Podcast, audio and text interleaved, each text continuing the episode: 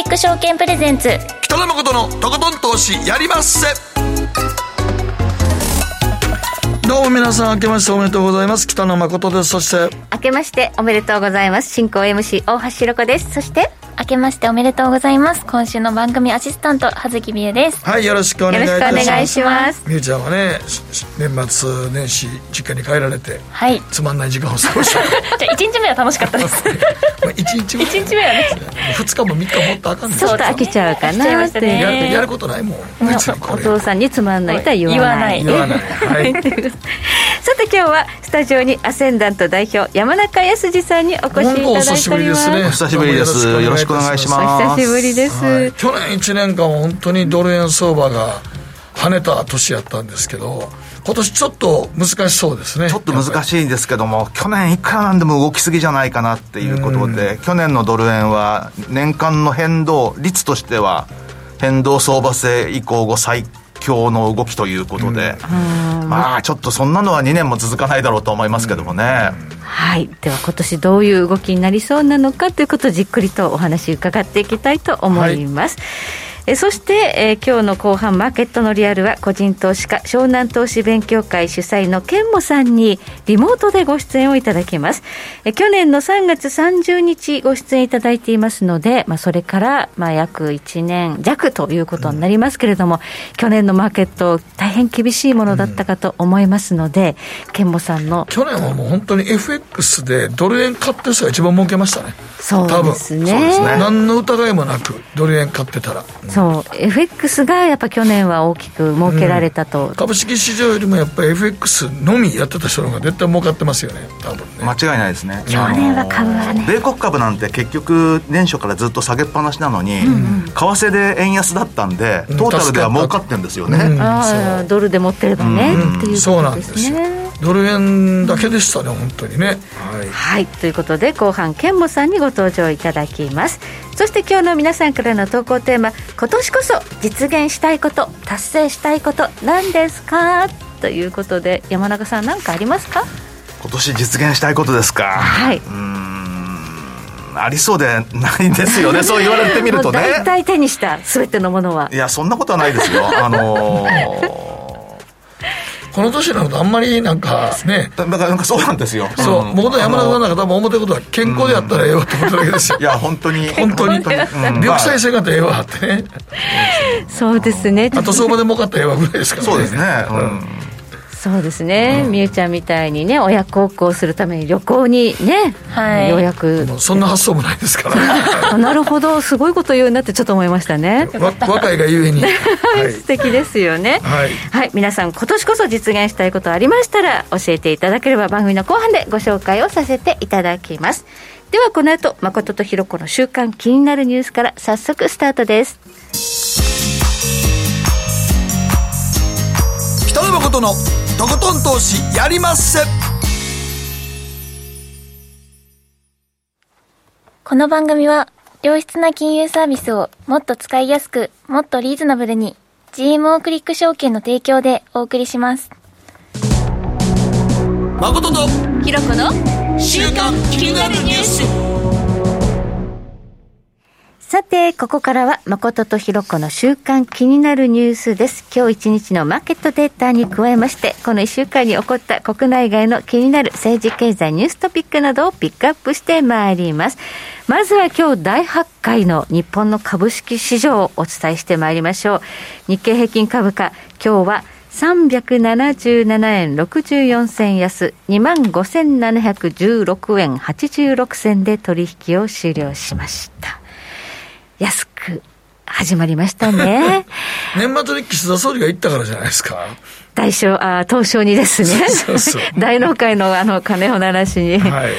まあなんか本当に岸田さんが言ったあたりから崩れ出したっていう。うん、そう。なんかみんなで言ってましたけどね。ねなんか本当にそうみたいですよね。あとは、あの、株2010式市場だったら疫病神じゃないですかね。こんな言うのもないけど。うんなんかあの、あまり余計なこと言わないでほしいなって思ってる方は多い。多いです発言の一つ一つがちょっと株式市場にはネガティブかなネガ。ティブな発言多いですね。山中さんいかがですか？株。まあ株はでも、まあ、今日確かに大北海なんですけども、昨昨日すでに、あの、先物市場とか海外とかでは動いてるんで、昨日の安値の方がもっと低いですよね。だから、まあ、よく逆に今日は耐えたかなっていう感じじゃないかと思いますね。下げたけど。2013年、ちょうどアベノミクスが始まった時の上昇からこうずっと続いてきてるんですが、その上昇トレンドの下値サポートラインを今日ちょっと割りました割ってるんですよね。どう思います？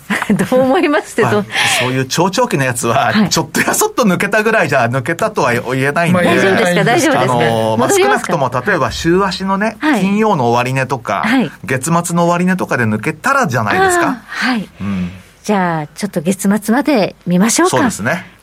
なんかいい材料出てくるといいんですけどね。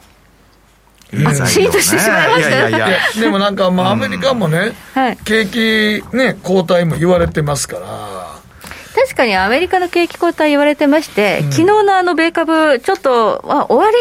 りにかけてはちょっとこう戻してるんですけど、ニューヨークダウ、昨日は10ドル88セント安、3万3136ドル37セント、ただ、軒並み安で、うん、えー、まあ、場中はかなり大きく下げたんですね。うんアップルの時価総額が2兆ドルを割り込んだということも、ナスダックがね、ねナスダックだめなんですよ、あとテスラの下落も止まらないと。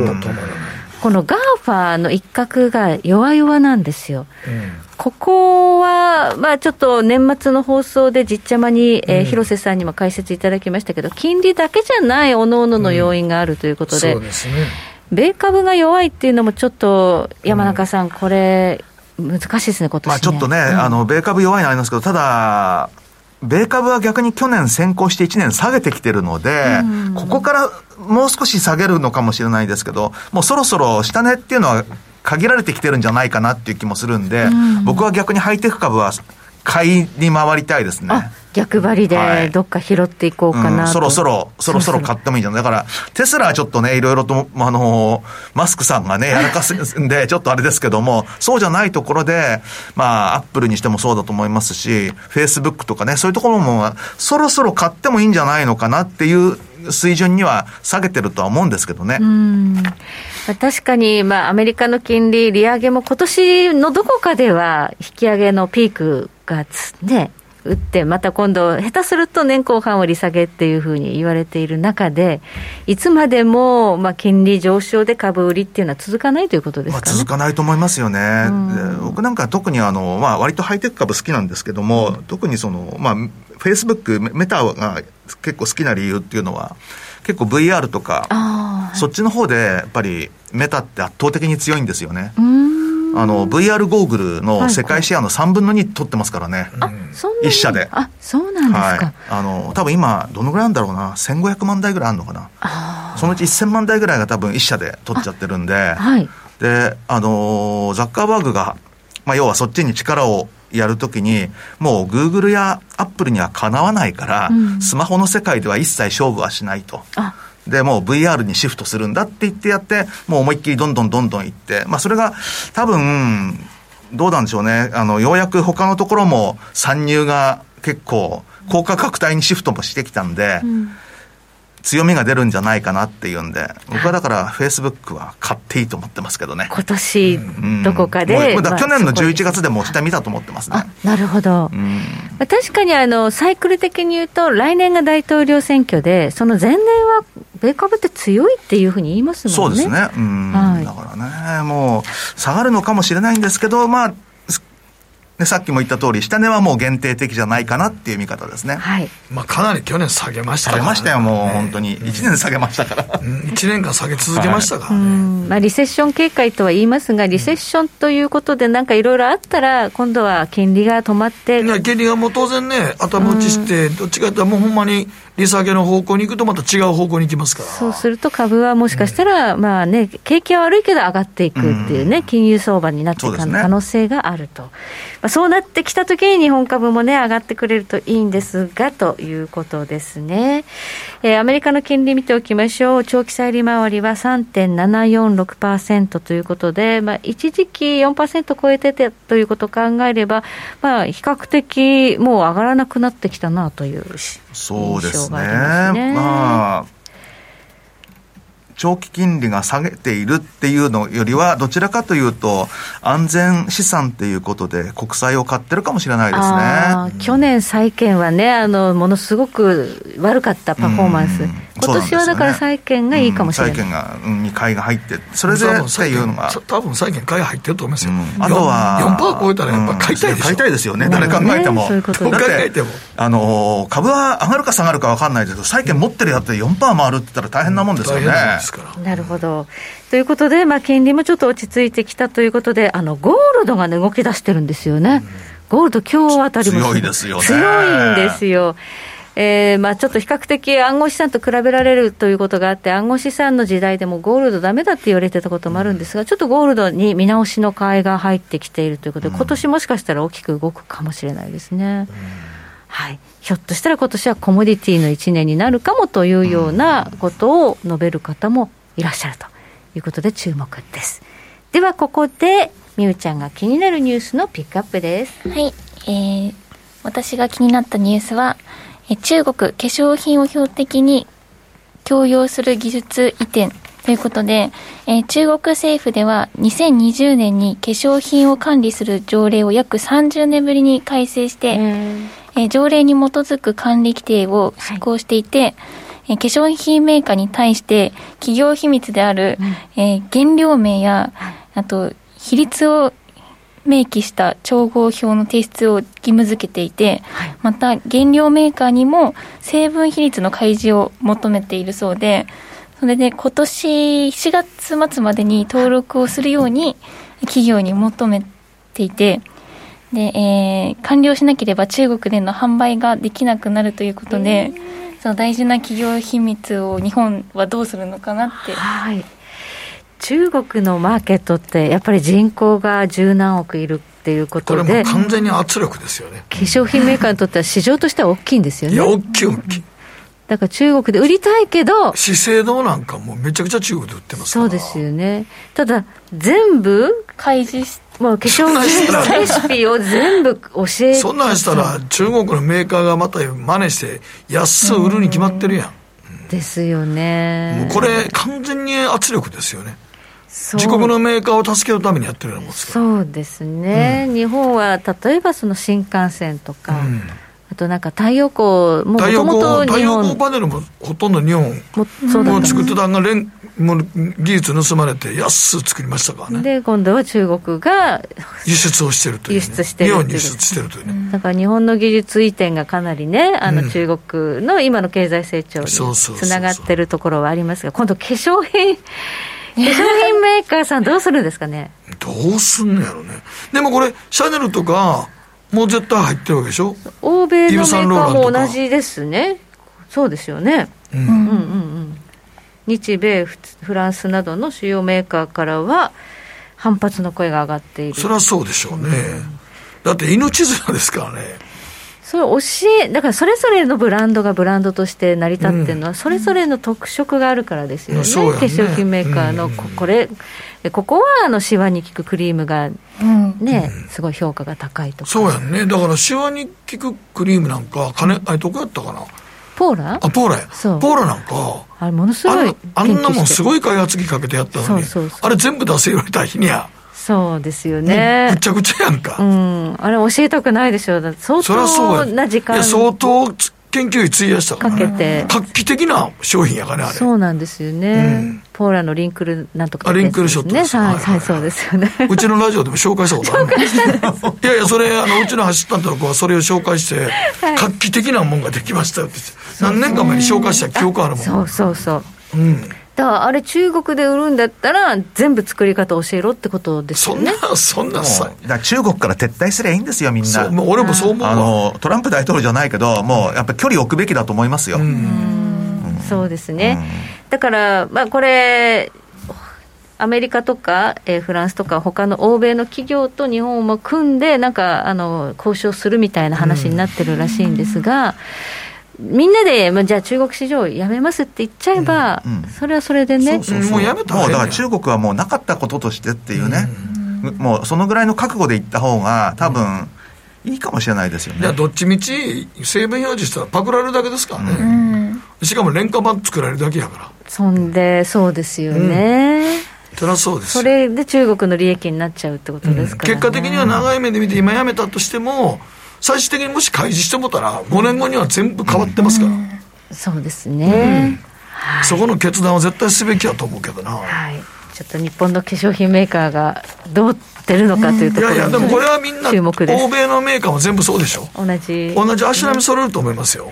はい。この辺がどうなっていくのかに注目ということですね、はいはい、ここまで誠とひろ子の週間気になるニュースでした。この後コマーシャルを挟みまして、マーケットフロントライン山中さんにじっくりとお話伺ってまいります。大橋ひろ子投資一筋うん十年。北野誠のとことん投資やりまっせ。あれごねえ先生、好きって10回言って。それ10回クイズでしょ。いいから。じゃあ好き好き好き好き好き好き好き好き好き。好き僕も先生好き。え？もう思わず笑みがこぼれる。株式 FX は GMO クリック証券。いらっしゃいご注文どうぞ。うんと大盛りラーメンにトッピングでチャーシューコーンメンマ海苔それに味玉白髪ネギで。ああバターとワカメも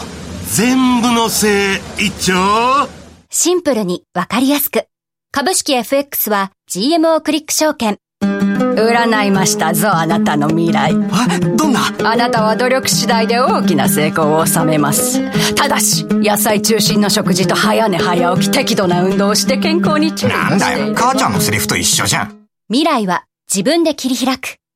株式 FX は GMO クリック証券。北野誠のとことん投資やりまっせ。もう寝る暇ないわなのに肌ツヤツヤツヤツヤツヤツヤさて、ここからはマーケットフロントラインです。改めまして、アセンダント代表、山中康さんにスタジオにお越しいただいております。改めてよろしくお願いします。よろしくお願いします。さあ、今日のテーマ、波乱は続く？2023年為替相場展望ということで、1月3日、早速市場が開いたところで、えー、円高スタートということで、やっぱちょっと大きめの動きから始まりましたね。そうですね。まあ、よく動きますね、本当に。ドル円は本当動く。動きますね。何年間前ね、山中さん来られた時、動いてなかった時が多かったです、ね、動いてない時もそうなんですよね。ねあの、1日に1円動けばいい方だっていうことが長かったですからね。長かったですから、僕らも動かないもんやと思い込んでましたからね。うん、ねえ、いや、去年は、えー、115円ぐらいから始まって、151円までいったっていう。うん、そうですよね、本当に。うん、まさか、去年の1月に150円台なんて思ってた人って誰もいないですよね。誰も当たらなかったと思います、ね、ゼロとは言わないですけれども、まあ普通はそんなの誰も考えないですよね。そうですね。はい。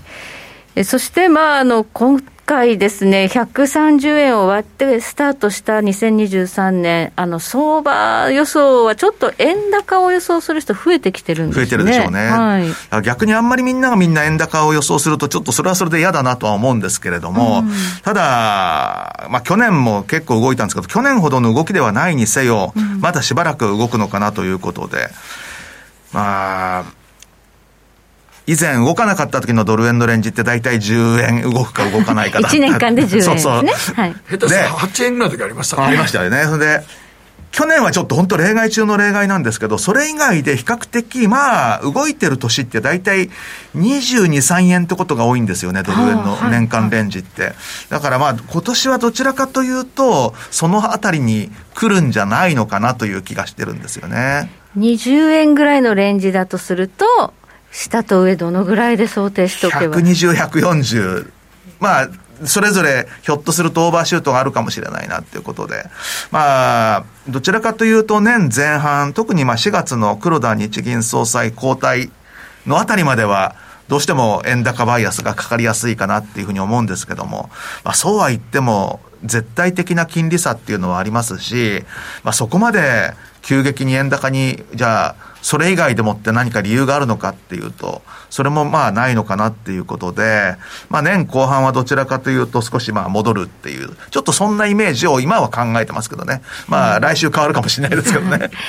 やっぱり去年あのドル円相場なかなか止まんなかった時、140円から上にこう上がっていく過程では、もうこれは構造的にドル円相場っていうのはもう円高にならないんだっていう方が増えてきていて、もう200円とか300円とかいう声も出てきてたんですけど、構造がそんなガラッとたったこの数か月で変わったんですかっていう。いや、変わってないですよね。変わってないですよね。まあ、あのー大きく動くとね、みんな好き勝手なこと言いますけれども、去年も135円ぐらいまでは、まあ、リーズナブルだったと思うんですけども、はい、そこから先の17円は余計だったと思いますね、本当に。まあ、余計だったって言っても、まあ、あの、マーケットが常に正しいんで、余計って言っちゃいけないんですけれども、はい、ただ、まあ、動きとしては、少し極端な動きになっちゃったのかなっていうことと、あとは、あの、1回目の9月の介入で、はい止まんなかったじゃないですか、やっぱり。でそこからもう一回行って、あ、これはもうダメだって思っちゃった人が多かったんじゃないかと思うんですよね。日銀政府が組んで介入しても、まだ行くっていうのを見て。まだ行くっていうことで、そんでしかも、145、150といって、で、まあ、もちろん介入が出てまず下がりましたけども、多分、二度目のあの、介入っていうのもとんでもない規模での介入ではあるんですけれども、ただまだその時でも、あ、これは下がったところは買いだというふうに思ってた人のが多いですよね。あそうなんですよね。圧倒的に。まあちょっと SNS 上でも日銀が介入して、ちょっと下がったところはチャンスだみたいなね。うん、みんな思ってたみたいです、ね、そういうツイートが多かった。それがね、思いのほかあそこが高値になっちゃったっていうのが、うん、後から振り返ると、意外と結構効いたんだなっていう。うん感じはしますね。そうすると、まだこれね、あの151円台から130円割れまで下がってるんですが、まだ粘ってる人たちっているんですか、ね、いや、いるでしょうね、多分これ、こんだけこんな変な動きしてると、はい、上のロングで捕まってる人もいるし、はい、下手すると、今売っちゃってる人も結構いるかもしれないですよね。あなるほど。ただ上のロングで捕まってる人ってなかなか望み薄っていう感じしますけれども、今ここのショートは、まだ下がる可能性結構あると思うんで、はい、今ここで捕まってるショートは多分そんなには困らないんじゃないかなって気がしますよね。じゃあちょっと今、あの、円高気味にね、動いてきてるんですけど、これまだ行く可能性まだもうちょっと行くんじゃないですかね。でもこの、これね、期待してたんですけどもね、去年の年末に、はい本当に余計なドル高があったもんで、はい、ショート切らされたらそこから下がっちゃいましたねっていう。少し戻りましたもんね。そうなんですよ。すよね、本当ね、あの、年末、今から振り返ると意外といいとこで、133円ぐらいで売ったんですよ。はいはいはい、ところが133円台後半まで行って、あ、これダメかなと思って、やめて、そして、その後下がってくるとき売れなかったですね。もう年末も、あの、迫ってたっていうのもあるんで。ちょっと年越しで持つの怖いなっていうのもありましたよね。そ、ね、したら130円割れるっていうところまで来ましたよね。ただまあいろいろと振り返ると、はい、まああの本当今年の相場にまあつながっていく流れとしては、もう去年その、まあ、日米金利差っていう話っていうのの、はい、そもそものところっていうのは、アメリカの方の CPI が高いからっていうのがあったと思うんですけど、はいはい、アメリカの CPI って完全にもう、去年の6月でピークアウトしていると、はい、まあ、資料でいうと、ね、主要国の総合 CPI ってやつなんですけども、はい、で、まあ9.1%でピークをつけて、そこからはもう着実に下げてきていると。はい、で、まあ、あの、年末時点では、えー、まあ年末時点というか、まあ12月に発表された11月の数字では7.1%ということで、まあピークからもう2%下げてきてる。まあヨーロッパはね、まだちょっと高くて、あの、ピークアウトしたかどうかっていうのは、微妙ですね、なんとも微妙なんですけれども、一応あの、10月でピークアウトしたかもしれないと。はい。で、まあ、日本だけは相変わらずちょっとインフレがどんどんどんどん、あの、あれなんですけれども。まあ、こういったあの、まあ、CPI の動きを見てる限り、はい、まあ、アメリカの方もだいぶ落ち着いてきてるのかなっていうことでですね、はい、で、その次のこのグラフの CPI のカーブなんですけれども、はい、CPI の生データと、まあ、いわゆるその、先ほど言った数字の9.1%だ、7.1%だっていうのっていうのは、これはあの、生のデータの単純に前年比なので、はい、生のデータという青い、えー、線があって、うん、それがまあ、それまでの巡航速度で上がってたのから、この2020年のコロナショック後の角度が、ぐーっと急カーブで本当に、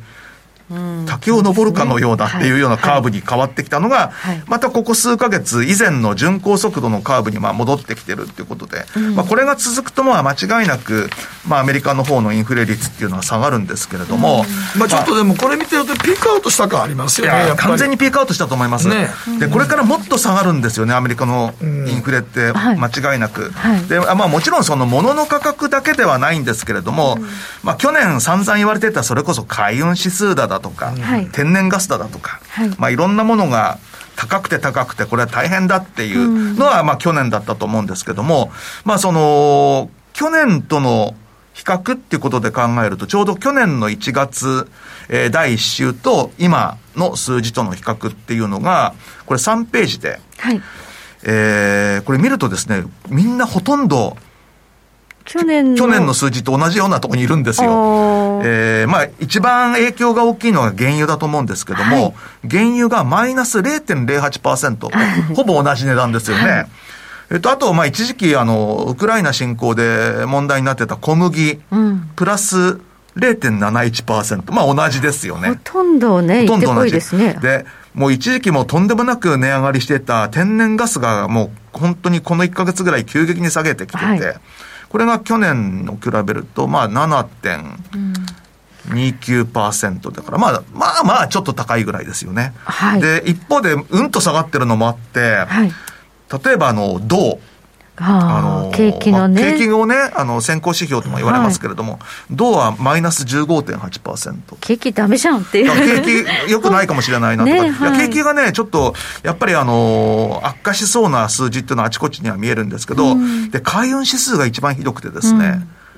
こうあの、バルチック海運指数っていうよく出てくるやつなんですけど、1年前に比べるとマイナス43%ですよね、これね。これはどうでしょう。これどういうことでしょうっていうぐらい、ねぐらい下がっててですねマイナ。ス43ってちょっとすごいな。すごい下落ですよね。だから交易がなんか。だから貿易が減ってると思うんですよ。減ってるっていうことですかね物流の交易が減ってるそうなんですよね。でそうとしか思えないですよね。そうですよね。そこ、うんえ、こんな下がってんの？うん。いやバルチック指数。バルチックそうなんですよ。ああのー、1年前と比べるとですね。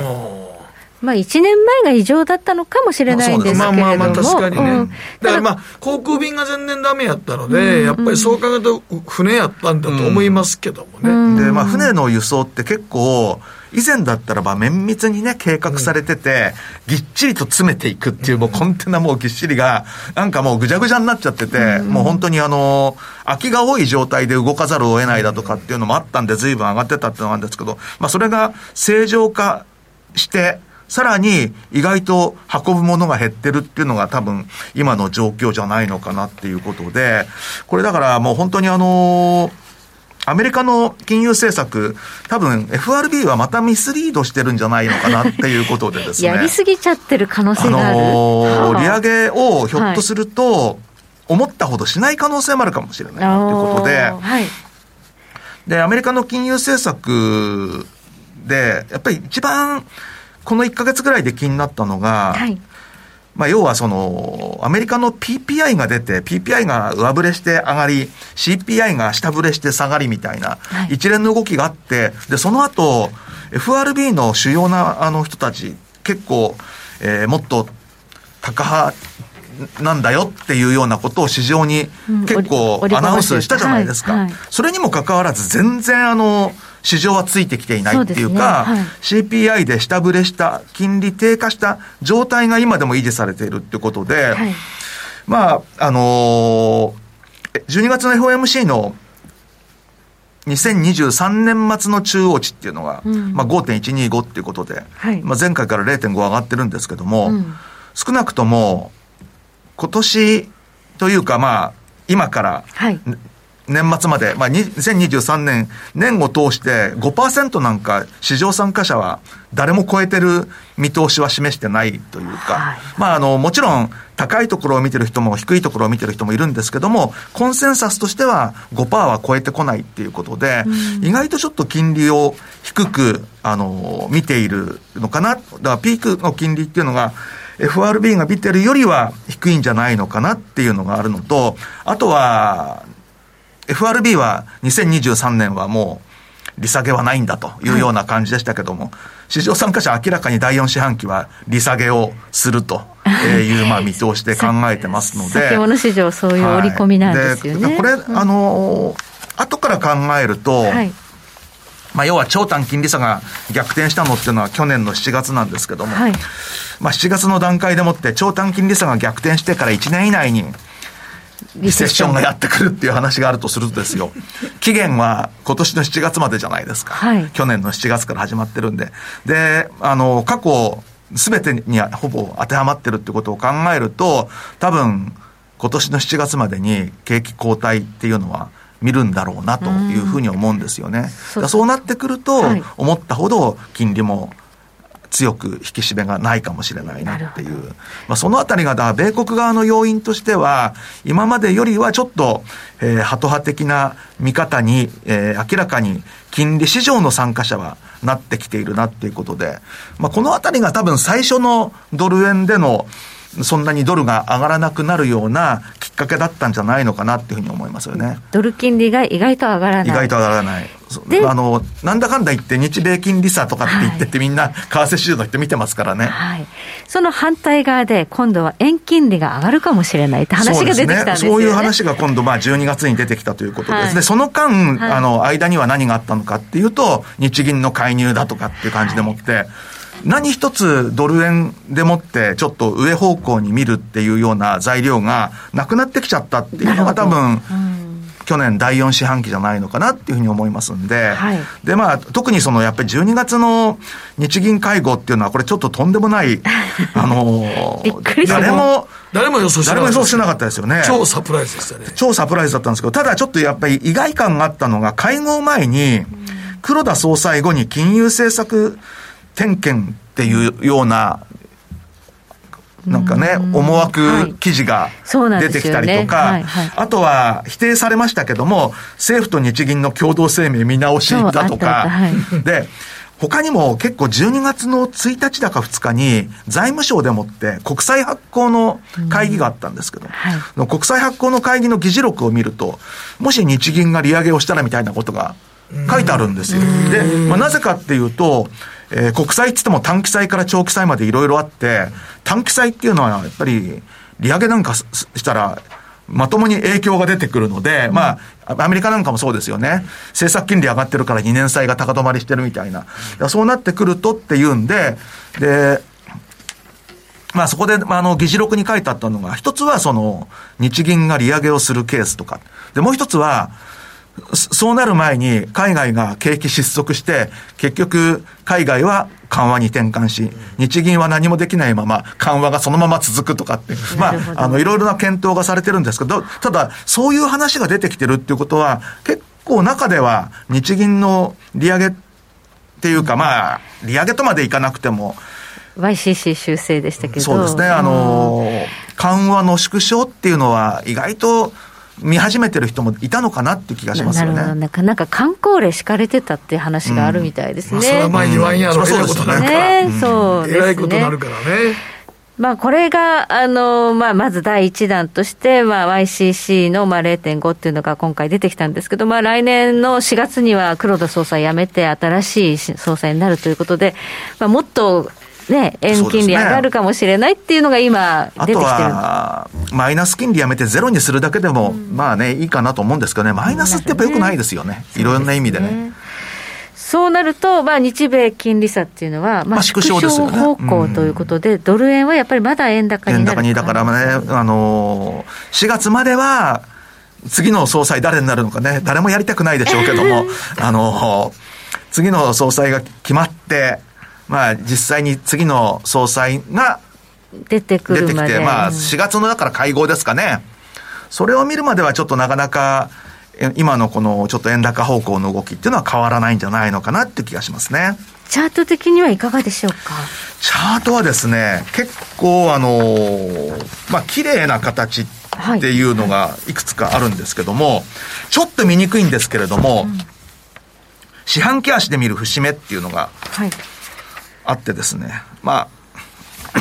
節目のレートがまあ赤い線なんですけども、はい、そう、そうじゃなくて、青い線が2箇所引いてあるんですけど、はい、これ2011年の安値から2015年までの高値って、約50円上げてるんですよ。これアベノミクスの最初のところですね。そうです、そうです。はい、あの、約50円上げてるんですね。はい、で、その後の押しが約半値で、約25円ぐらいなんですよ。うん、でで、今回、まあ要は、150円台までバーッと上がっていく時の起点から考えると、はい、これも約50円なんですよね。上げてんのって49円台。割に綺麗なんですね。割とね。まだ半値は押してないんですよ。だから、半値は押してほしいなと。なるほど。そう。そういうことで。だから前回と同じだとするならば。125円までは、125円までは、そう、下げてほしいっていうか、テクニカルには、チャート的にはっていう。面白いですね。やっぱ、ワントレンド50円ぐらいいくんですね。そう、だから大きな波っていうのは、一波50円動いてるんですね、こうやって見ると。本当ですね。ほんで、半分押してまた戻ったということですね。半分押してそうですね、あのー、だから、この後、半分押した後は、意外とだから、2023年のドル円っていうのは、うんまあ、もみ合いに入っていく可能性が結構高いんじゃないのかなっていうのが、まあ、まず、大きな、あの、あれなんですけども。で、週足ですね、次は。週足で見るとですね、まあ、高値っていうか、まあ、去年の、あの、要は151円の94銭のところの、2022年高値からのレジスタンスっていうのが、あの、綺麗にレジスタンスが引けるんですよ。はいで、これあの、もうちょっと拡大してみた方が分かりやすいんで、はい、えー、次の冷やしを見るとですね、本当に綺麗に入ってるんですよね。そうですね、本当だ。で、まあ、この加工チャンネルの中で、まあ、平行チャンネル、加工チャンネルの中で、まあ、今は比較的、うん、えー、上に近づいた後の下げている最中なんですけど、はい、ただどちらかというと、まあ、まだまだ下側の方に余裕があって、うん、まあ、最初の、まあ、いかにもいきそうな水準としては、えー、2022年の安値と2022年の高値の61.8%押し。これがまあ大体128円の前半になりますので、はい、今はその128円の前半を最初のターゲットに動いているという、まあそういう見方でいいと思います。なるほど。そして最終的には25円押し。そして125円ぐらいは。124円ぐらいかな。ちょっとオーバーシュートして、23円ぐらいまでいくかもしれない。あるかもしれないですね。ということで。ですね、トレンドラインからいくと。はい。はい、ここまで、えー、山中康さんに解説いただきました。どうもありがとうございました。北野誠のとことん投資やりまっせ。みんな集まる集まるよ GMO クリック証券の CFD では、日本225や米国30など、世界各国の主要な株価指数、原油や金などの商品、レバリッジ ETF、リート ETF、外国株など、世界中の金融資産を買いからも売りからも手数料無料で手軽に取引することができます。今まで気になっていた世界中のあの指数、あの銘柄、あの商品に投資ができます。パソコンからスマートフォンまで高性能なトレードツールも魅力。CFD も GMO クリック証券、GMO クリック証券株式会社は、関東財務局長金賞第77号の金融商品取引業者です。当社取扱いの金融商品の取引にあたっては、価格変動等の理由により、投資元本を超える損失が発生することがあります。お取引をする際は、当社のホームページや契約締結前交付書面にて、手数料などの諸経費及びリスクについて十分ご確認ください。誠のとことん投資やりまっせ。みんな集まれ。行かしていただきます。マーケットのリアルということで今夜は？個人投資家湘南投資勉強会主催のケンモさんにリモートでご出演いただきます。よろしくお願いします。よろしくお願いします。こんばんは、よろしくお願いします。前回は昨年の3月30日。そうですね。はい、2022年の投資成績はいかがでしたか？えっ、ー、と、そうですね。まあ、なんとかプラスで終われたんですけれども、素晴らしい。プラス20%から25%ぐらいだったかなと思います。20から25。うん。去年は確かあれですよね。なんか、あのー、中小小型株というよりも、どっちかって言ったらコモディティに特化した株買いましたよね。ねうん3月のタイミングで、やっぱりあの2月、ウクライナ情勢で大きくガラッと市況が変わって、で、まあ、えっと、特にシクリカル系の銘柄がガラッとこう売られたり、また買われたりっていうところで、えっ、と、2月3月の決算を見て、その時はニッケル関連の銘柄を結構物色してるとか、ね、太平洋金属ですね。そうですね、太平洋金属ですとか、うん、あと日本夜勤工業ですとか、うん、そのあたりを物色していました。はい。はい、うん。あれへん、あれへんからどうだったんですか、その太平洋金属とかは。そうですね、まあ結構そのタイミングでわっと株価の方上がりましたので、うんで、えっと、まあ、3月、4月ぐらいで一旦利益確定しまして、でちょっとその後様子見の相場が続いたというところですね。はい。で、まあ、6月ぐらいに、えっと、エニカラーですね。えっと、はいはい、IPO のエニカラーが、えー、まあ上場するというニュースが流れまして。あの時6月割と IPO 充実してたんですかね。そうですね。えっと、エニカラ、それからサンウェルズ、EDP ですとか、あと M&A 総研あたりですね。はい、あのあたりが、えっと、6月の IPO でわっと出てきて、うん、で、結構あの、新興市場の IPO って売り上げは立ってるんだけど、うん、利益が立ってない、えっと、赤字の会社ですみたいな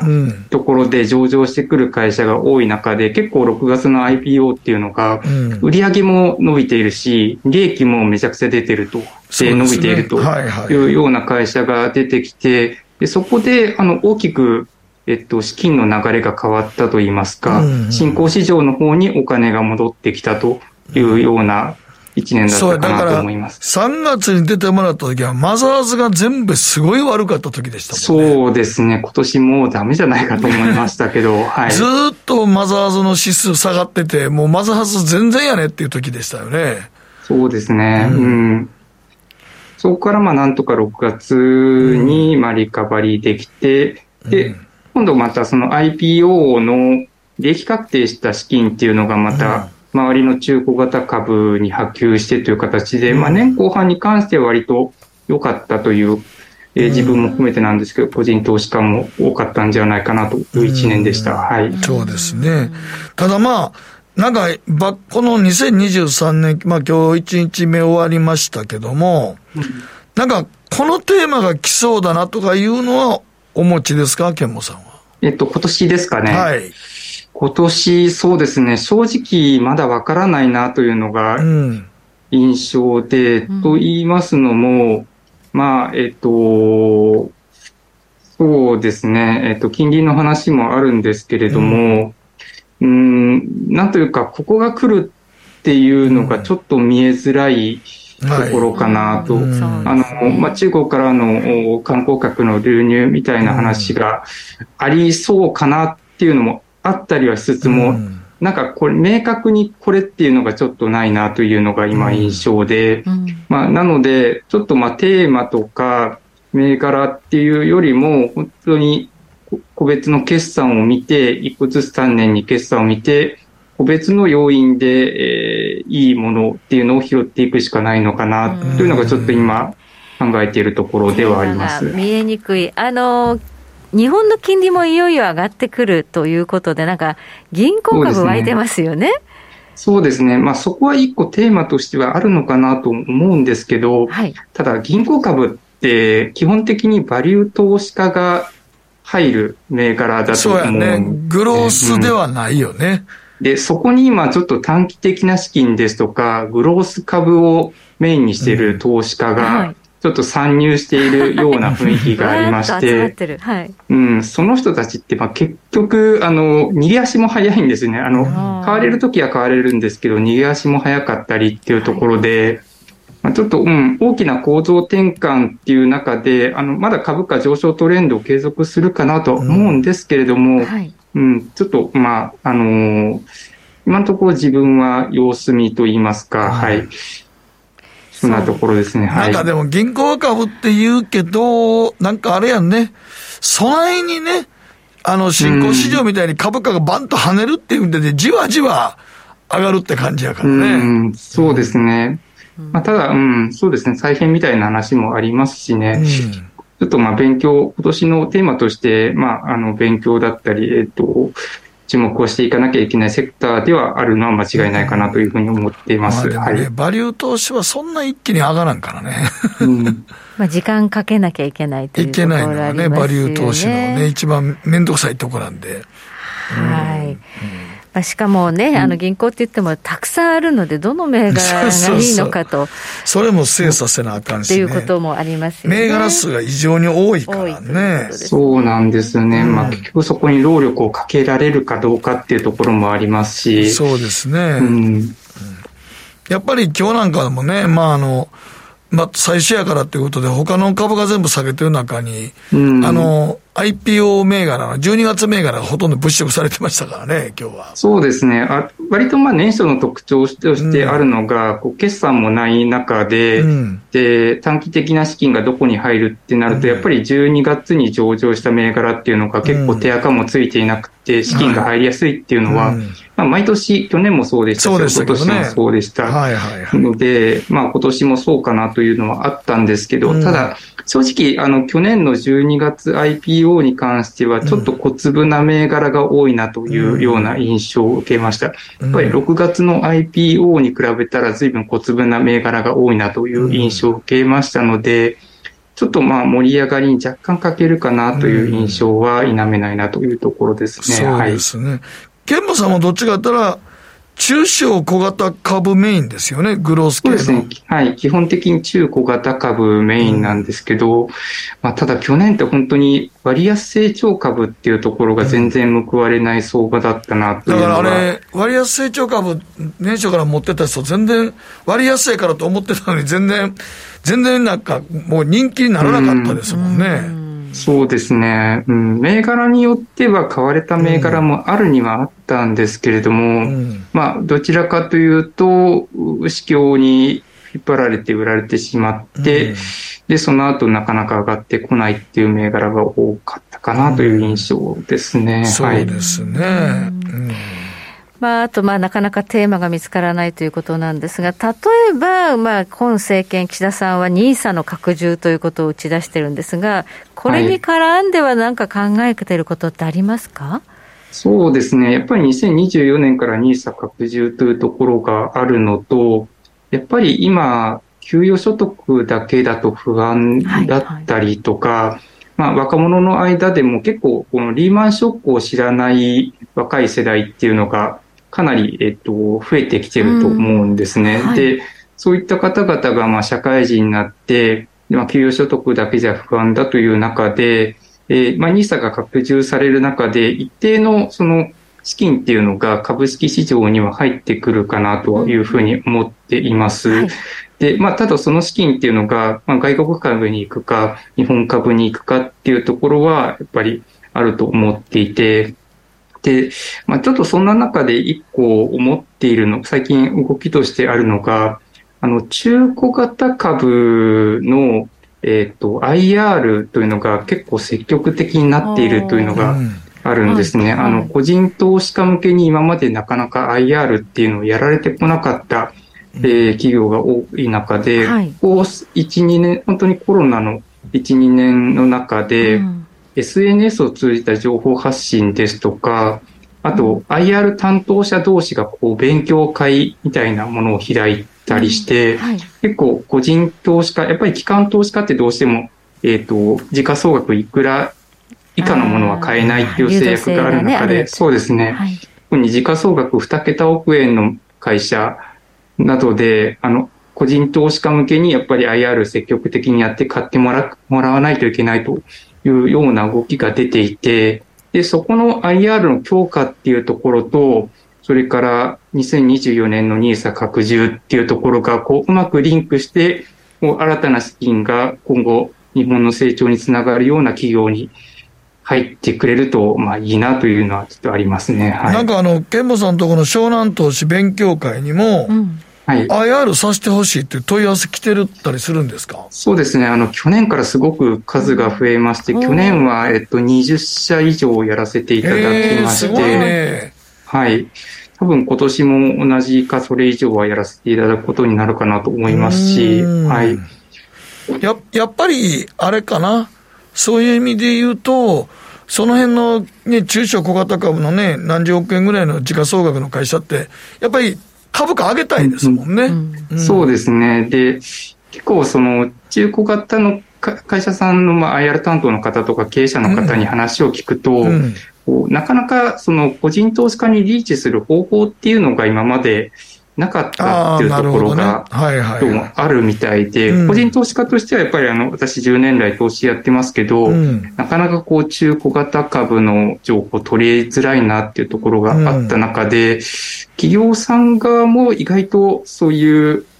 悩みというか、えっ、ー、と、問題意識というのは、うん、ある会社はあるんだなというところを感じましたね。っていうところが結構動きとして見られたのが去年で、今年はさらに加速していった上で、まあ、2024年の NISA 拡充っていうところに、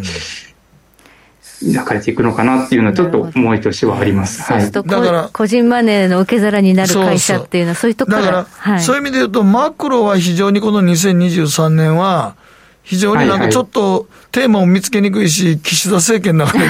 増税とかばっかり言ってて、なんかあんまりヘッジファンドが買いたいっていう日本買いではないようなイメージの中、やっぱり中小小型株ってのは IR 通じて若い人たちにアピールしたいんやよね、やっぱり。ね。うん。うん、そうですね。そのやっぱり、えっと、ウィンウィンの関係で、えっと、マッチするところがかると、で、去年も結構、IR を積極的にされてる会社で、全体指標弱かった中でも、去年、あの、ちょっと2倍株みたいなのを集計したんですけど、その中にですね、えっと、まあ、えっと、アピリスさんですとか、えっと、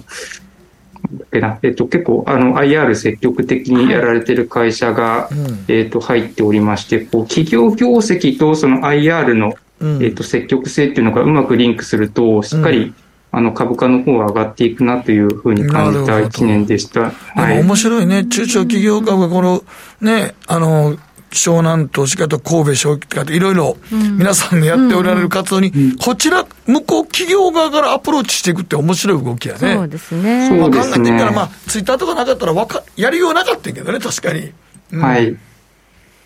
ところがやっぱり動きとしてあって、うん、うん、やっぱり、あの、誠さんおっしゃったように、やっぱり、そのマクロ環境が不安定な中で、うん、なかなか大企業に資金が集まりにくい。で、じゃあアメリカはどうかっていうと、まあ、アメリカもまあ、そろそろ底打ちかなみたいなところはありつつも、うん、うん、まだちょっと様子見の相場が続いている中で、うんうん、そうなってくると、やっぱり個別で勝負していくのがセオリーかなというのは、うん、そうやね。だから、なんて、だから去年のドル円みたいに一方的に買うとか、日経平均のね、あの、先物だけ買っていって勝負できるっていう環境ではないよね。うん、うん、それはちょっと思うもんね、はい、やっぱりそういう意味で言うと、個別銘柄どう選択するか、何を拾うかやね。はい。うん、ちなみに IR で、あの、話聞いて、自分で調べてみて、あ、これはいいって、それきっかけで実際に買った銘柄とかもあるんですか？あそうですね、えっと、直接 IR されて、えっと、勉強会でしていただいた銘柄の中でもありますし、はい、えっと、まあ、動画で拝見してというような銘柄もありますし、うん、で、まあ、動画で見た中では、例えば去年買ってよかったのが4442バルテス、えっと、これソフトウェアテストをやってる会社なんですけれども、はい。えっ、と、一昨年全然振るわなかったんですね、業績が。うんはい、なんですけど、まあ、不採算案件をうまくこう、えっと、こなして、うん、えっと、去年すごく業績が伸びたというような会社が、あります。でも IR 積極的にやるってことは自分ところの企業を信じてるわけやから。そうですね。ね。そうですね。そうやなかったら IR そんなガンガンやらんやろ。知っていただきたいっていうそうやないと高値つかみさせてしまうやん、個人投資家にね。ねうん、そうですね。うん。あとやっぱり IR の担当者のこう顔色だとか、はい、この雰囲気で、まあ、ある程度その角度っていうのが見えたりっていうところも、まあ、あったりはするので、うん、まあ、そういったところは、あのー、っぱり実際に会って話を聞かないとわからないなというところはあります。はい。なるほど。この444人のバルテスさんの株価を見るとね、結構ちゃんとこう右肩上がりでじわっとね、綺麗に上がってきてますということで、まあそういうことで今年はちょっと物色の柱というのを IR とかいろいろ調べながら、えー個別探していきたいということですね。ね。そうですね。はい。はい。はい、どうも、正月から遅い時間ありがとうございました。ありがとうございました。ありがとうございました湘南投資勉強会の健吾さんでした。ありがとうございありがとうございままし。したた。大橋ひろ子投資一筋うん十年。北野誠のとことん投資やりまっせ。あれごすると川上からどんぶらこどんぶらこどんぶらこって何？桃が流れてくる音だよ。じゃあかぼちゃは？こ天ぷらこ天ぷらこかな？鳥は？唐揚げこ唐揚げこパパおやすみ。置いてかないで。頑張るあなたを応援します。GMO クリック証券エミさん。どうしたの？僕最近考えてしまうんです。毎晩月を見上げるたびに僕の将来はどうなってしまうんだろうって同時に思うんです。この虚しい気持ちに寄り添ってくれる女性がいたら好きですってよくない？シンプルにわかりやすく GMO クリック証券。君は周りが見えてない！また怒られちゃったよ。あ部長の前歯にノリ大学生のノリはもう通用したいぞ！はい。ノリをどうにかしないとまずいですよね。部長歯にのりついてますよ。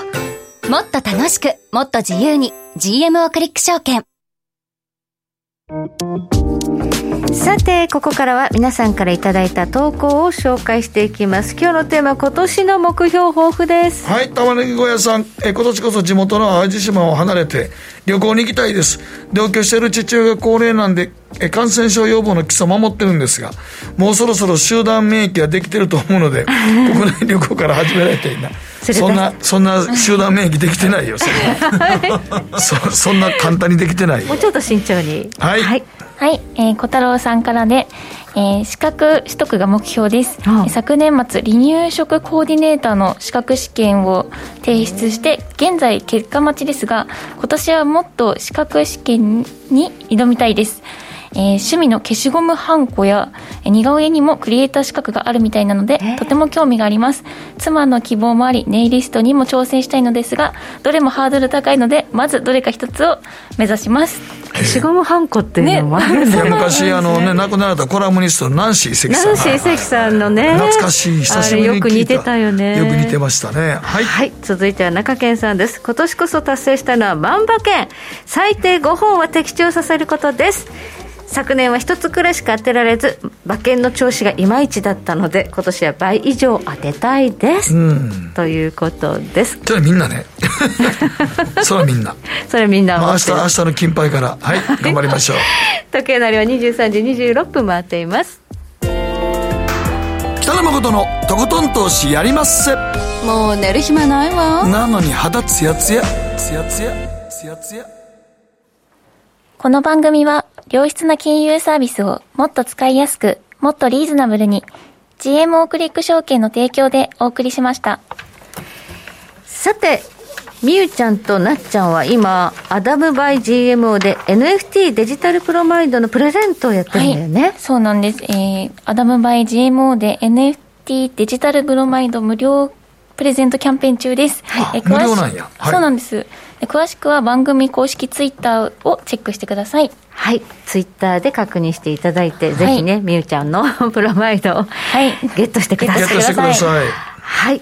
さあ、マーケットの方ですけれども、うーん、こ今週は、あの、もう雇用統計なんかがあるので、またちょっと山中さん、雇用統計で少し、ボラティリティ上がりますかね？ね雇用統計はもう本当に完全雇用なんであんまり影響ないと思うんですけれども、うんただそうは言っても数字とずれると動きますよね、よ予想と違うみたいになると、ねまあ、お祭り気分っていう感じもあるんでしょうけれども、まあ、それよりは個人的にはヨーロッパのインフレ関連指標の方が興味ありますねあーヨーロッパ10%とかですもんね。